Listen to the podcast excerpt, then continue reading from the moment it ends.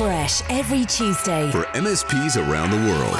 Around the world. This, This. is Paul Green's MSP Marketing Podcast. podcast. Imagine the horror of losing nearly half of your MSP's revenue. What would happen to your business? How would your staff react and feel? How would you feel? Could you imagine how you'd feel waking up the day after knowing that you were going to lose your whale client who represented 50% of everything that you do? It's a horrendous scenario. And today, we have a very inspirational interview with someone who not only went through that, but has got through it and has rebuilt their business. In fact, today, the business is thriving. It's August, yay! Welcome to summer, and this is the first of our summer specials. Paul Green's MSP Marketing Podcast. Hi, yeah, my name's Henry Duncombe. I'm the managing director of Lanware. Uh, we're an MSP based in the City of London. Uh, we work exclusively with clients in the financial services sector. We've been operating for 30 years and we employ about 50 staff. And welcome on the show, Henry. You are one of a whole bunch of very cool people that I met at the Super Ops Super Conference uh, earlier on this year in London, here in the UK. And the second you started telling me about your story, I thought, I've got to get you on this show. So thank you very much for coming on. There are two big things that we're going to talk about today. The first of them is the impact of losing a whale. So we'll define exactly what a whale means. It's a very big client. We'll define what that is and what happened to you in your business when you lost your whale. I'm interested in how you managed to recover from that and turn the business around. And then, as you said in your intro, you have a super niche, which for you is financial services. So I want to explore that, or I should say, a super niche, so that uh, everyone everywhere can can understand what a, a niche or a niche is. We're going to explore exactly what uh, niche you're in. I'm going to have to stick with niche, aren't I? What niche you're in? Um, what drove you to pick a niche? And we'll get your advice and and you know what what you've done to help you to dominate a niche. But all of that is coming up in the next 10, 15 minutes or so. Let's just start first of all, just explore a little bit more about Lanware today. So you said the business has been going for about 30 years. How long have you yourself been there? Because you don't look old enough to have, have been there 30 years ago. No, um, I mean, it was founded in 1993 by an entrepreneur called Connor Casti. Um, he identified an opportunity back then to start a kind of London uh, based IT consultancy just when kind of uh, the internet started to revolutionize business. And for the first kind of five years, it was just Connor, and he started to hire a small team. He'd literally gone through the yellow pages and kind of phoned up the whole of central London. Um, and we were providing, you know, um, remote help desk, uh, had a couple of engineers, you know, roaming around um, different client sites fixing issues. I mean, I joined the business um, 18 years ago. Uh, in 2004, I was looking for my uh, my next step. Um, I responded to an advert uh, for an engineer role, and being in my 20s, uh, I didn't do my due diligence. Uh, the founder, being a typical entrepreneur, uh, kind of um, completely oversold it to me. told the com- told me the company was much larger than it was, and um, you know, um, had twice as many clients, but um, there was something about Lanware and the ideas and the, and the vision that were really big bought into. And actually, coincidentally, uh, I had a couple of um, personal contacts that used Lanware for their IT support. So that was the extent of my due diligence at the time. And it was a complete coincidence that they were using Lanware because they really were that small. But yeah, so then I, I joined back then as an engineer. And um, yeah, it went from there. You know, it was uh, back then, it was um, as IT was back in the day, it was pretty chaotic. You know, there was none of the kind of processes and tooling and things that we have today. And the support phone would ring constantly, a lot of firefighting, kind of lurching from one problem to the next, um, limited structure, and everyone did everything. Um, mm. But there was no shortage of um, uh, strong technical skills and certainly ideas from our, our founder who had this kind of vision which really resonated with me. And again, you know, why I joined the business. And that was um, uh, to create a fully managed service, which would take all of the customers' infrastructure and servers out of the office, host them in a data center, kind of package them up, and um, virtualize them and deliver them as this kind of all-encompassing service which they'd pay for on a per user basis. And that you know that service would be accessible to all their users all around the world. And I, i'd never kind of understood why the servers were in the office in the first place. You know back then it was quite typical for um, you know clients to have their service hosted in a cupboard in their office with the backup tapes kind of going home with the PA's handbag if he or she remembered. Um, so so that was the idea, you know, and um, you know what happened next was the journey that we were about to embark on really kind of takes us up to to where we are today. You know, um, we we went in and you know um, effectively kind of pitched this this new idea, this kind of all-encompassing hosted managed service to a couple of the financial services clients that we had, and um, they knew we hadn't done it before. They kind of believed in us because we'd been supporting them, and they were willing to be the kind of early adopters of that. And so, kind of on a bit of a whim, uh, we went about, you know, leading with this whole new service. It went, you know, it was a fantastic success. And then from that point, that's where we started to really think about then focusing on financial services as a niche. And when we, I mean, you, you're talking about this amazing concept of moving everything out of the office. When when are we talking? What sort of uh, what sort of time period are we talking? 2005. It was literally just after I arrived. Was that's when we went off and like I say, pitched this new service and had to set about creating relationships with data center providers and you know beefing up our partnership with other providers. And was this was this why you ended up with financial services because they saw the benefits of this and they were able to and, willing to invest in it? Yeah, absolutely. Um, so you know it, it, really resonated with them. And you know our, our link to financial services really became apparent. You know they were looking for them robust highly available secure kind of service as possible. And they want to kind of focus on their core business. So kind of taking the infrastructure out of the office and kind of packaging it up and allowing them to do that you know that was really music to their ears. You know it was there that we realized look you know this is you know this is where we should focus. You know clearly also they had uh, bigger budgets. They're willing to pay for it. And yeah, you know, there, there are other little examples. I remember back in the day around you know, just simple things like um, challenges trying to stop users having admin rights on all their machines. And you know what it's like, you know, back in the day, people were just thinking we've been typical kind of awkward IT people trying to take away their admin rights. But the financial services clients completely understood that we were trying to take responsibility for their security and stop them getting hacked and, you know, um, stop them having issues with the regulators. So, you know, we just clicked. And, and it was that point that, you know, I kind of convinced the founder to go one step further, not just to lead with this kind of all encompassing hosted, kind of managed private cloud, you know, as it's now known today, but to really just to work only within the financial services space and particularly kind of small, independent, boutique um, investment management first. Yeah, yeah. So I want to come back to that that niche, that vertical yeah. shortly. Let's first of all talk about your whale. So let's first of all, let's define what a whale is for us, Henry. Tell you you tell me what you define a whale as. Well, a, a, whale is obviously a, a huge client who make up a significant portion of your of your revenue, essentially. And you know, it's not unusual. You know, certainly when you're starting a business and you don't have lots and lots of clients, that you know, there's going to be a whale in there from you know just looking at a percentage basis.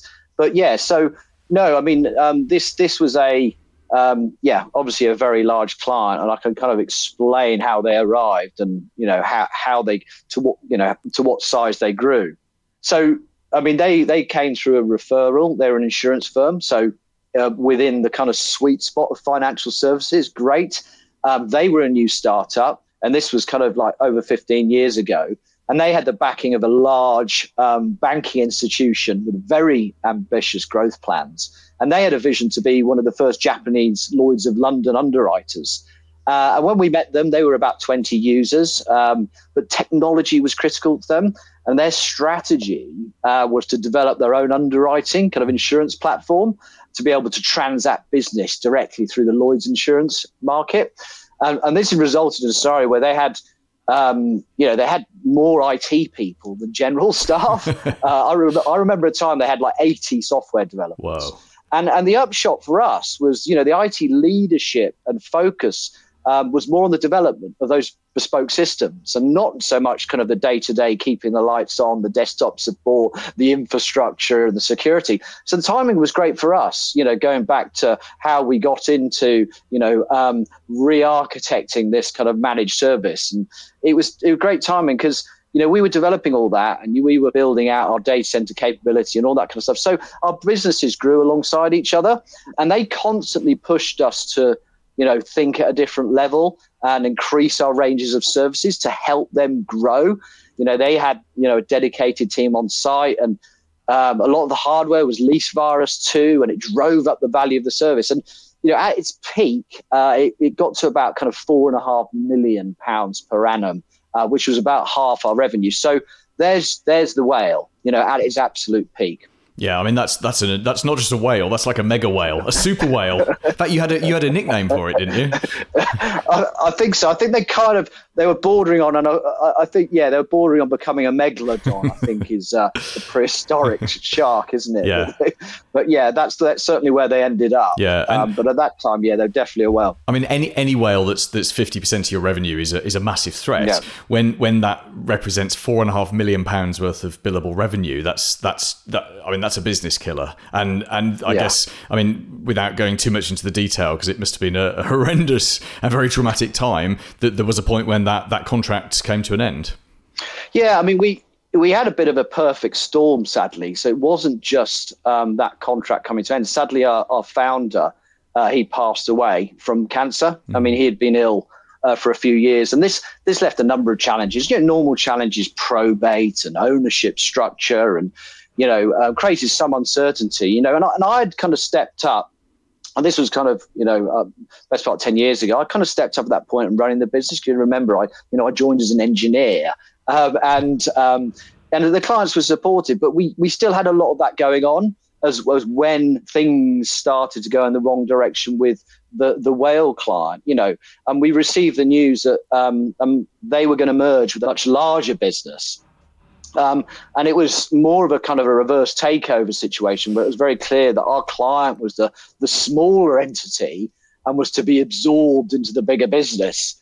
Um, so from the start, you know, we could just see that this was going to be a challenge too great for us, trying to scale up again, you know, to position to support a combined organization that was kind of potentially 4,000 global users Wow. around the world. And especially, you know, some of our key stakeholders and relationships, you know, they were leaving the business. It was just too much risk. Um, so that, that's where they definitely gone from being a whale to that megalodon that we were talking about. And, and the client knew this too. You know, the integration, as the integrations of the two companies started, the final scenario for us, you know, became clear. And we had had a hell of a ride for kind of 10, 10 14 years or, or whatever it was. Um, but the immediate assessment of the impact to our business, you know, was serious, was very serious. Um, you know, amount of cost cutting and downsizing we had to do. And, you know, there was a lot of fixed commitments in there, such as kind of the data center capacity and so on and so forth, which, you know, it, it, it painted a, a very challenging picture. Were there points where you thought, "I'm not going to be able to do this"? You know, there's there's no way we're going to be able to reduce the costs and and and keep keep people because that's the thing, isn't it? We if you've ever been in a business that's had to lose people and lose contracts quickly, um, it just creates this un, unbelievable feeling of uncertainty within within everyone, and you find that the very best people are the are the first people to leave. Was there a point where you sat, you know, head in hands and thought, "How how am I going to do this?"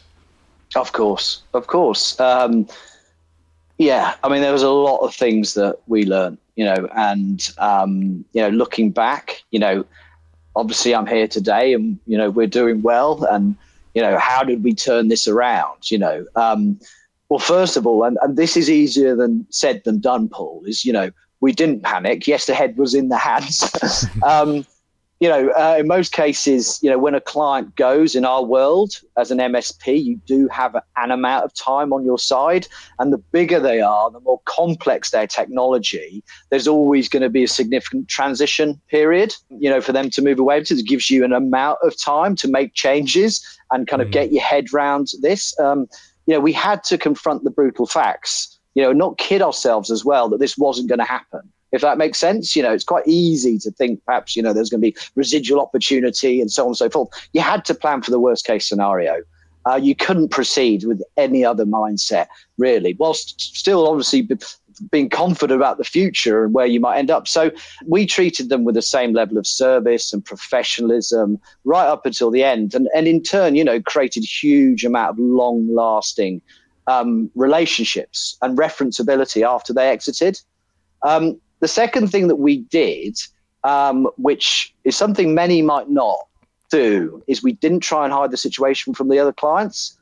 And we told them all, and we told them early, and that was incredibly difficult uh, to do that. Um, and the response was one um, I didn't expect. It was one of support. You know, um, mm-hmm. many of these clients are professional investors, and you know we opened up our books to them, and um, you know they were understandably nervous about our future and how if we were to fail, how that might impact them. But they they started to realise that you know the business had been run prudently.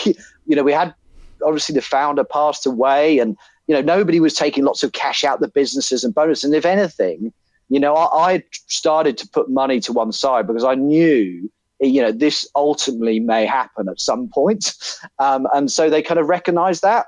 And that really helped i suppose. Um, that really helped build that trust.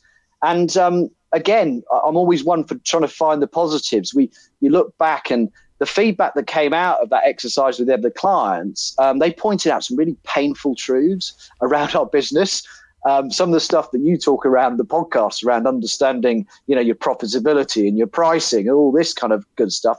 They pointed a lot of that, that out and said, look, you know, they were there willing to support us and maybe even go further to a financial kind of safety net. But we had to change a lot of things. And um, they gave us a lot of free advice around like ownership structure. To your point about key staff, you know, incentivizing key staff with shares so they would mm. not leave the business and all that. So they gave us great advice around around that. And uh, another thing that we'd done prior was get an FD on board, a part-time FD, and you know we'd been um, kind of muddling through a little bit, you know, with an in-house bookkeeper and a bit of advice from the accountants, and that wasn't appropriate, you know, for a business that had grown so quickly of our size and with that kind of key client risk. So when it went, things went south, having an experienced FD on board, you know, had a grip of the numbers, um, could play out various scenarios that 10 gave the other clients a huge amount of confidence that whilst the forecast looked difficult, you know, we understood the impact and um, we could make those difficult um, decisions with, um, you know, with, with some level of, um, you know, some confidence in that.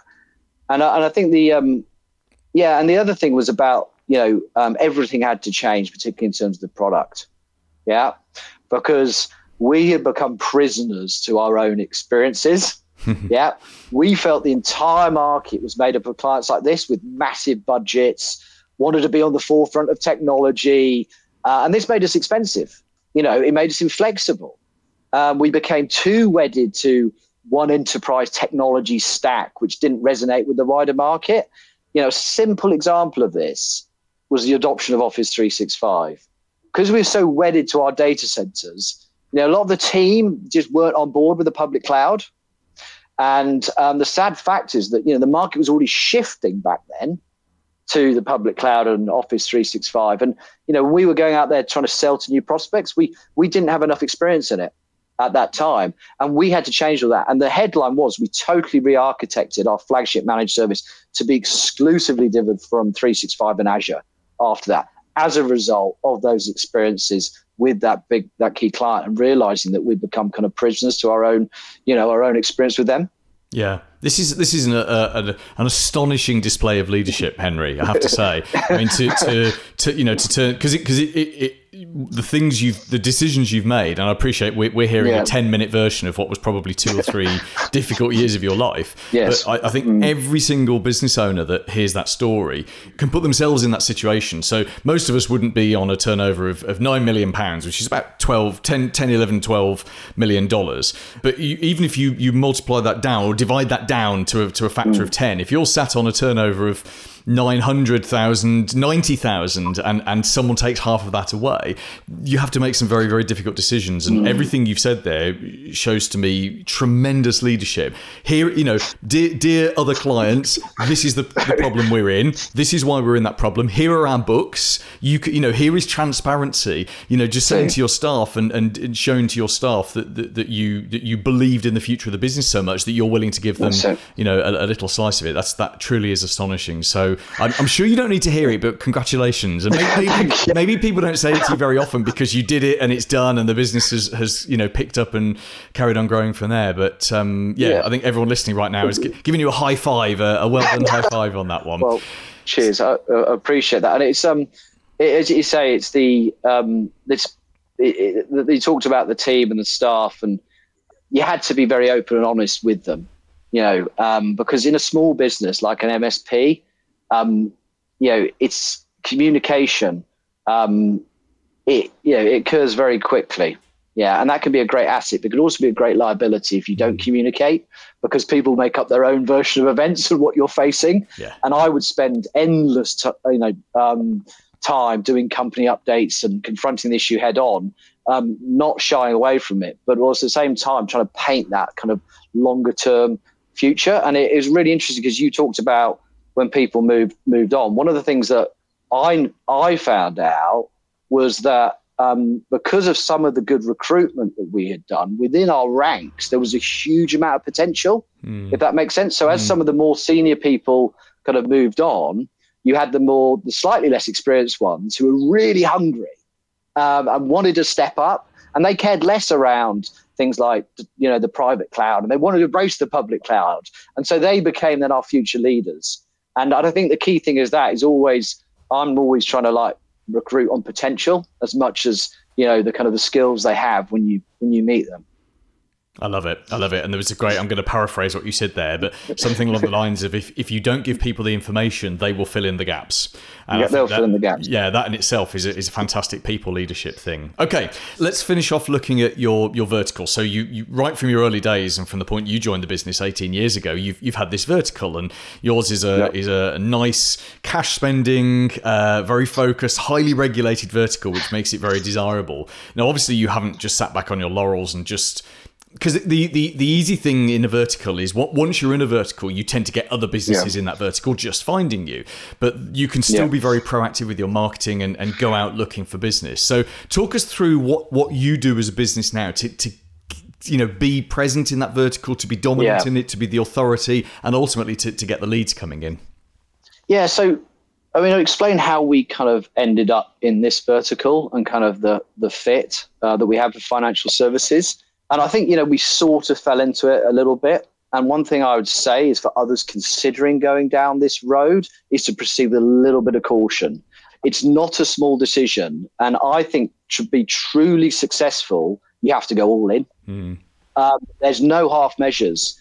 Um, it's tempting to think financial services is massive industry, but the addressable market for an MSP, you know, when you're looking at those U, in the you know in those UKs, those small boutique firms who are mainly London based, and they're all very demanding and quite hard to protect, penetrate, and they all want to use a specialist MSP, and that and that's part of the attraction, if that makes sense.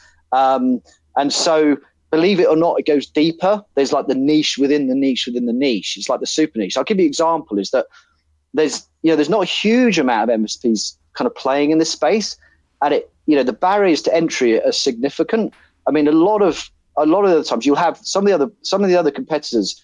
They may have a lot of kind of hedge fund clients, and other ones might have a lot of private equity clients. Do you see? So they're actual kind of within the vertical. They're these sub niches, if that makes sense.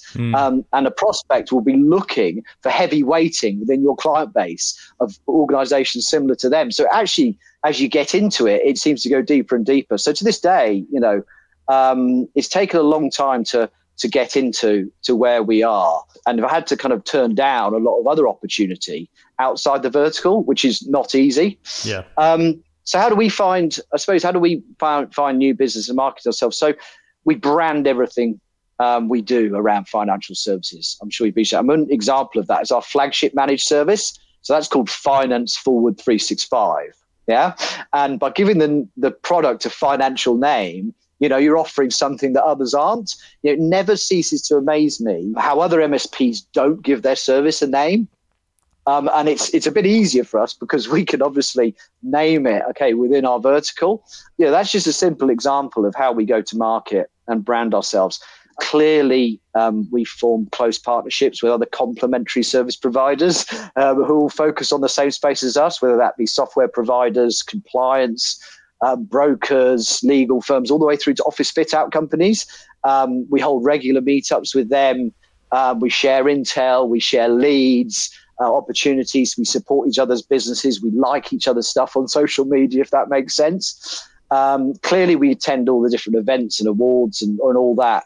So we put out content. I mean, you know, you talk about answering the questions from clients, which is fantastic advice. It makes whole that kind of like um, content creation process a lot easier because you're answering those questions anyway. So a, a recent example might be something that, um, again, going back to the regu- regulation, uh, the regulators getting really hot on um, these financial firms um, not recording um, what their staff do over WhatsApp for business purposes, for example. And it's created a lot of issues. So they're looking for solutions around that. So that's an example, do you see, of something that clients really grappling with that you can put out great content around and then position yourself as a kind of industry expert. Um, so yeah, I mean the other the other interesting thing we see business, and again it goes as a niche, it's just an unusual one, is that a lot of time when our, our kind of competitors get acquired by non-specialist MSPs or they take private equity backing and they get really aggressive in terms of their targets. They lose that white glove service and that industry focus. The, client, the clients will vote with their feet a little bit. And then we pick up a lot of customers there. I, we talk about this white glove service. You know, that's this term, but I, I always laugh that it's kind of when it turns into the rubber glove, you know, you know there's something wrong. but, um, but also, just again, I, you know, um, we often try and hire people who have worked with the competition, um, you know, it's good to befriend them, maybe have them on your board as a non-exec or who've got the connections and all the experience, etc., and so on and so forth. But then on the marketing front, Paul, yes, no, we, we do everything that you you know you preach on your on your podcast in terms of building up audiences, etc., and the email marketing and LinkedIn is huge for us mm. and newsletters and everything else. So, and I don't think you know that everyone is really dominating in that, like you say, even in our in our niche. Yeah, yeah. Well, I think I think you could say this with most verticals, and there's this there's two or three MSPs that I'm working with who are utterly dominant in their vertical. I'm not going to name the verticals, uh, but they they are. And there's one guy in particular, and he'll be listening to this and, and thinking, you know, yeah, he's talking about me. Uh, he he literally he's only been in the vertical a couple of years, but he's he's walked in and dominated it, and that was partly timing, uh, it was partly drive, and it was partly you know being being the right person in the right place at the right time. Um, there's a there's another MSP I'm working with in Australia who again has has dominated the vertical, but most people, it was really interesting what you said earlier about um, going all in. Most people yeah. they they dip their toe into a vertical, so they they've got, and this this is how I see it tends to go. Yeah. You have an MSP that's got general business. They've been going for ten years. They hear me banging, or you, someone banging on about, oh, vertical marketing through vertical is easier, which it is, and it is easier to build up momentum and keep the momentum going. But you, the more you commit to it, the more you get out of it. And and they do. They dip their toe in, or they say, oh, I've got I've got a dentist. We'll go and get some more yeah. Dentists and they end up with five, ten dentists. And there, there is there's nothing wrong with that at all. Using a vertical sat on the side of your general business, but the people who truly dominate their verticals as you said, they go all in. It, it is the vertical or nothing, which and it is a very scary thing to do because if you marry, we call this marrying a market. If you marry the wrong market, then you have to divorce that market and go and find a new market, and that in itself is a three year, you know, a three year set of pain as it as it is. Absolutely. There we go. Henry, you have been utterly, utterly wonderful. Thank you for sharing, you know, something that, that many MSP owners would hide, which is we, we lost the whale and, and okay, it didn't kill the business, but it was it was difficult. So thank you for that. There's been some amazing lessons in there and it's just been a pleasure to have you on. We'll put your LinkedIn uh, into the show notes uh, for those people that want to connect with you. And uh, I will give you, as I never do this, but I, I will very rarely give you the final word. If you could give uh, any MSP listen to this, one piece of advice, something that perhaps you wish you had known when you took over the business, when, when was it, 18 years ago, what would that advice be? It, it's something that everyone else has said. And, the, you know, one of the reasons I'm on this podcast, it is getting out there into the wider community and, you know, really trying to build build out those connections and that network and spending time with other MSPs um, it's something that I didn't do really. And actually, what happened, you know, with um, us being prisoners of our own experience, does that make sense? And the whale client, um, it forced me really just to to get out and, and actually seek help talk to people. It's a it's a combination of I think getting advice and a bit of therapy as well. Because running an MSP, you do question whether it's this hard for everyone. It, it really is. It's a very demanding and operational business. And so we all need the support that we can get. So go get it. Coming up, Coming up next week.